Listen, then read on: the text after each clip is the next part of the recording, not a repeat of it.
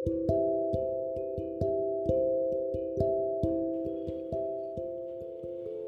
నేస్తాలు. అందరికీ ముక్కోటి ఏకాదశి శుభాకాంక్షలు.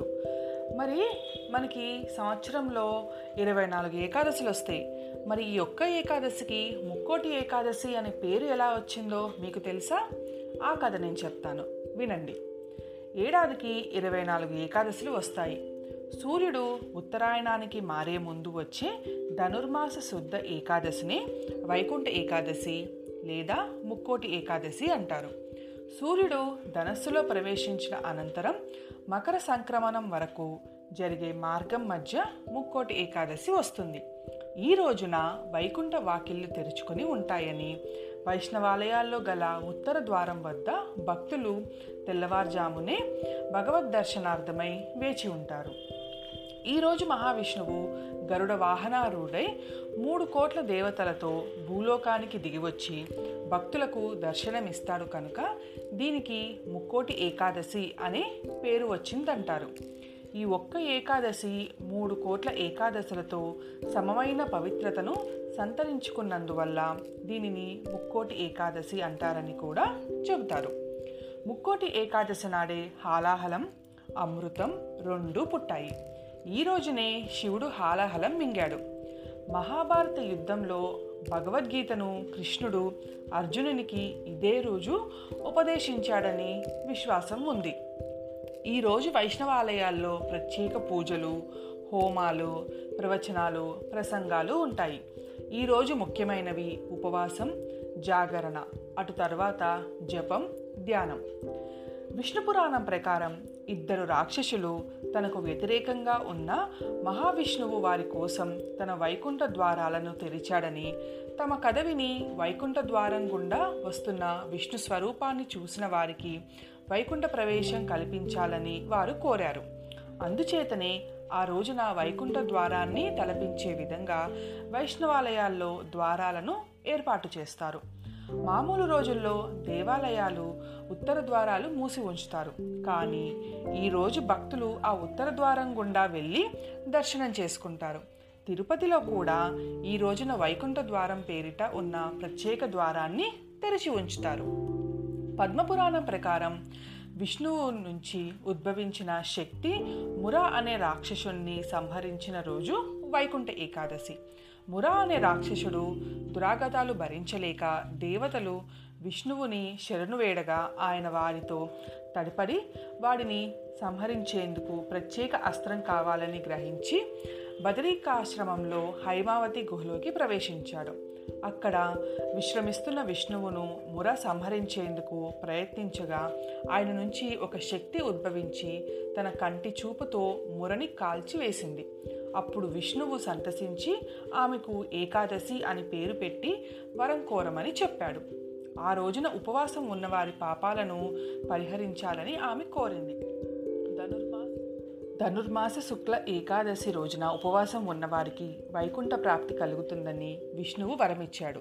వైకుంఠ ఏకాదశి రోజున మూర బియ్యంలో దాక్కుంటాడని అందుకే బియ్యంతో చేసిన ఏ పదార్థం తినకుండా ఉండాలని అంటారు.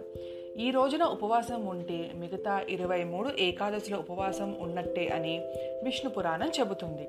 ముర అంటే తామసికి రాజసికి గుణాలకి అరిషడ్ వర్గాలకి ప్రతీక. వీటిని ఉపవాస జాగరణ ద్వారా జయిస్తే సత్వగుణం ఉండి ద్వాదశి నాడు అన్నదానం చేస్తారు.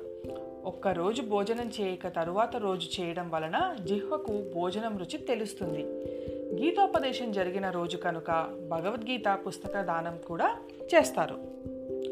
వైకుంఠ ఏకాదశి అనే పేరులో వైకుంఠ ఏకాదశి అని రెండు పదాలు ఉన్నాయి వైకుంఠ శబ్దం ఆకారాంతం పుంలింగం. ఇది విష్ణువును విష్ణువు ఉండే స్థానాన్ని కూడా సూచిస్తుంది. కృతయుగంలో మురా అనే రాక్షసుడు దేవతలను సత్పురుషులను బాధించేవాడు. దేవతలు తమ గోడును విష్ణుమూర్తికి విన్నవించి రక్షించమని ప్రార్థించారు. విష్ణువు మురాసురుడిపై దండెత్తి మొదట రాక్షస సైన్యాన్ని సంహరించాడు. కానీ మురాసురుడు మాత్రం తప్పించుకుని వెళ్ళి సాగర గర్భంలో దాక్కున్నాడు. మురాసురుణ్ణి బయటకు రప్పించే ఉపాయాన్ని విష్ణువు ఆలోచించి ఒక గుహ గుహలోకి వెళ్ళాడు. విష్ణువు నిద్రిస్తున్నాడని భ్రమించిన మురాసురుడు విష్ణువును వధించటానికి అదే అనువైన సమయమని కత్తిని ఎత్తాడు. అంతే. వెంటనే మహాలక్ష్మి దుర్గా రూపంలో అక్కడ ప్రత్యక్షమై మురాసురుని సంహరించింది. విష్ణువు లేచి ఆమెను మెచ్చుకొని ఆమెకు ఏకాదశి అనే బిరుదునిచ్చాడు. అప్పటి నుంచి ఏకాదశి వ్రతం ప్రాచుర్యం పొందింది. వైకుంఠ ఏకాదశిని పుత్రదా ఏకాదశి అని కూడా పిలుస్తారు. దీని గొప్పతనాన్ని వివరించే కథ చెప్తాను. వినండి. పూర్వం మహారాజు సుకేతుడు భద్రావతి రాజ్యాన్ని పరిపాలించేవాడు. అతని భార్య చెంపక మహారాణి అయిన గృహస్థ ధర్మాన్ని చక్కగా నిర్వహిస్తూ అతిథి ఆభాగ్యతలను గౌరవిస్తూ భర్తను పూజిస్తూ ఇంకా ఎన్నో పుణ్యకార్యాలు వ్రతాలు చేస్తూ ఉండేది. వారికి పుత్రుడు లేకపోవటం జీవితంలో తీరని లోటుగా మారింది. వారు పుత్రకాంక్షతో ఎన్నో తీర్థాలను సేవిస్తూ ఒక పుణ్యతీర్థం వద్ద కొందరు మహారుషులు తపస్సులు చేసుకుంటున్నారనే వార్త తెలుసుకొని వారిని సేవించి తనకు పుత్రభిక్ష పెట్టమని ప్రార్థిస్తాడు. వారు మహారాజు వేదనను గ్రహించి మీకు పుత్ర సంతాన భాగ్యము తప్పక కలుగుతుందని దీవిస్తూ నేడు పుత్రద ఏకాదశి. కావున నీవు నీ భార్య ఈ ఏకాదశి వ్రతాన్ని ఆచరించిన ఎడల మీ కోరిక తప్పక నెరవేరుతుంది అని చెప్పారు. అంత ఆ వ్రత విధానాన్ని వారి ద్వారా తెలుసుకొని వారికి మనపూర్వకంగా ప్రణమిల్లి సెలవు తీసుకుంటాడు. వెంటనే నగరానికి చేరుకొని జరిగిన విషయాన్ని భార్య చెంపకకు చెప్పాడు.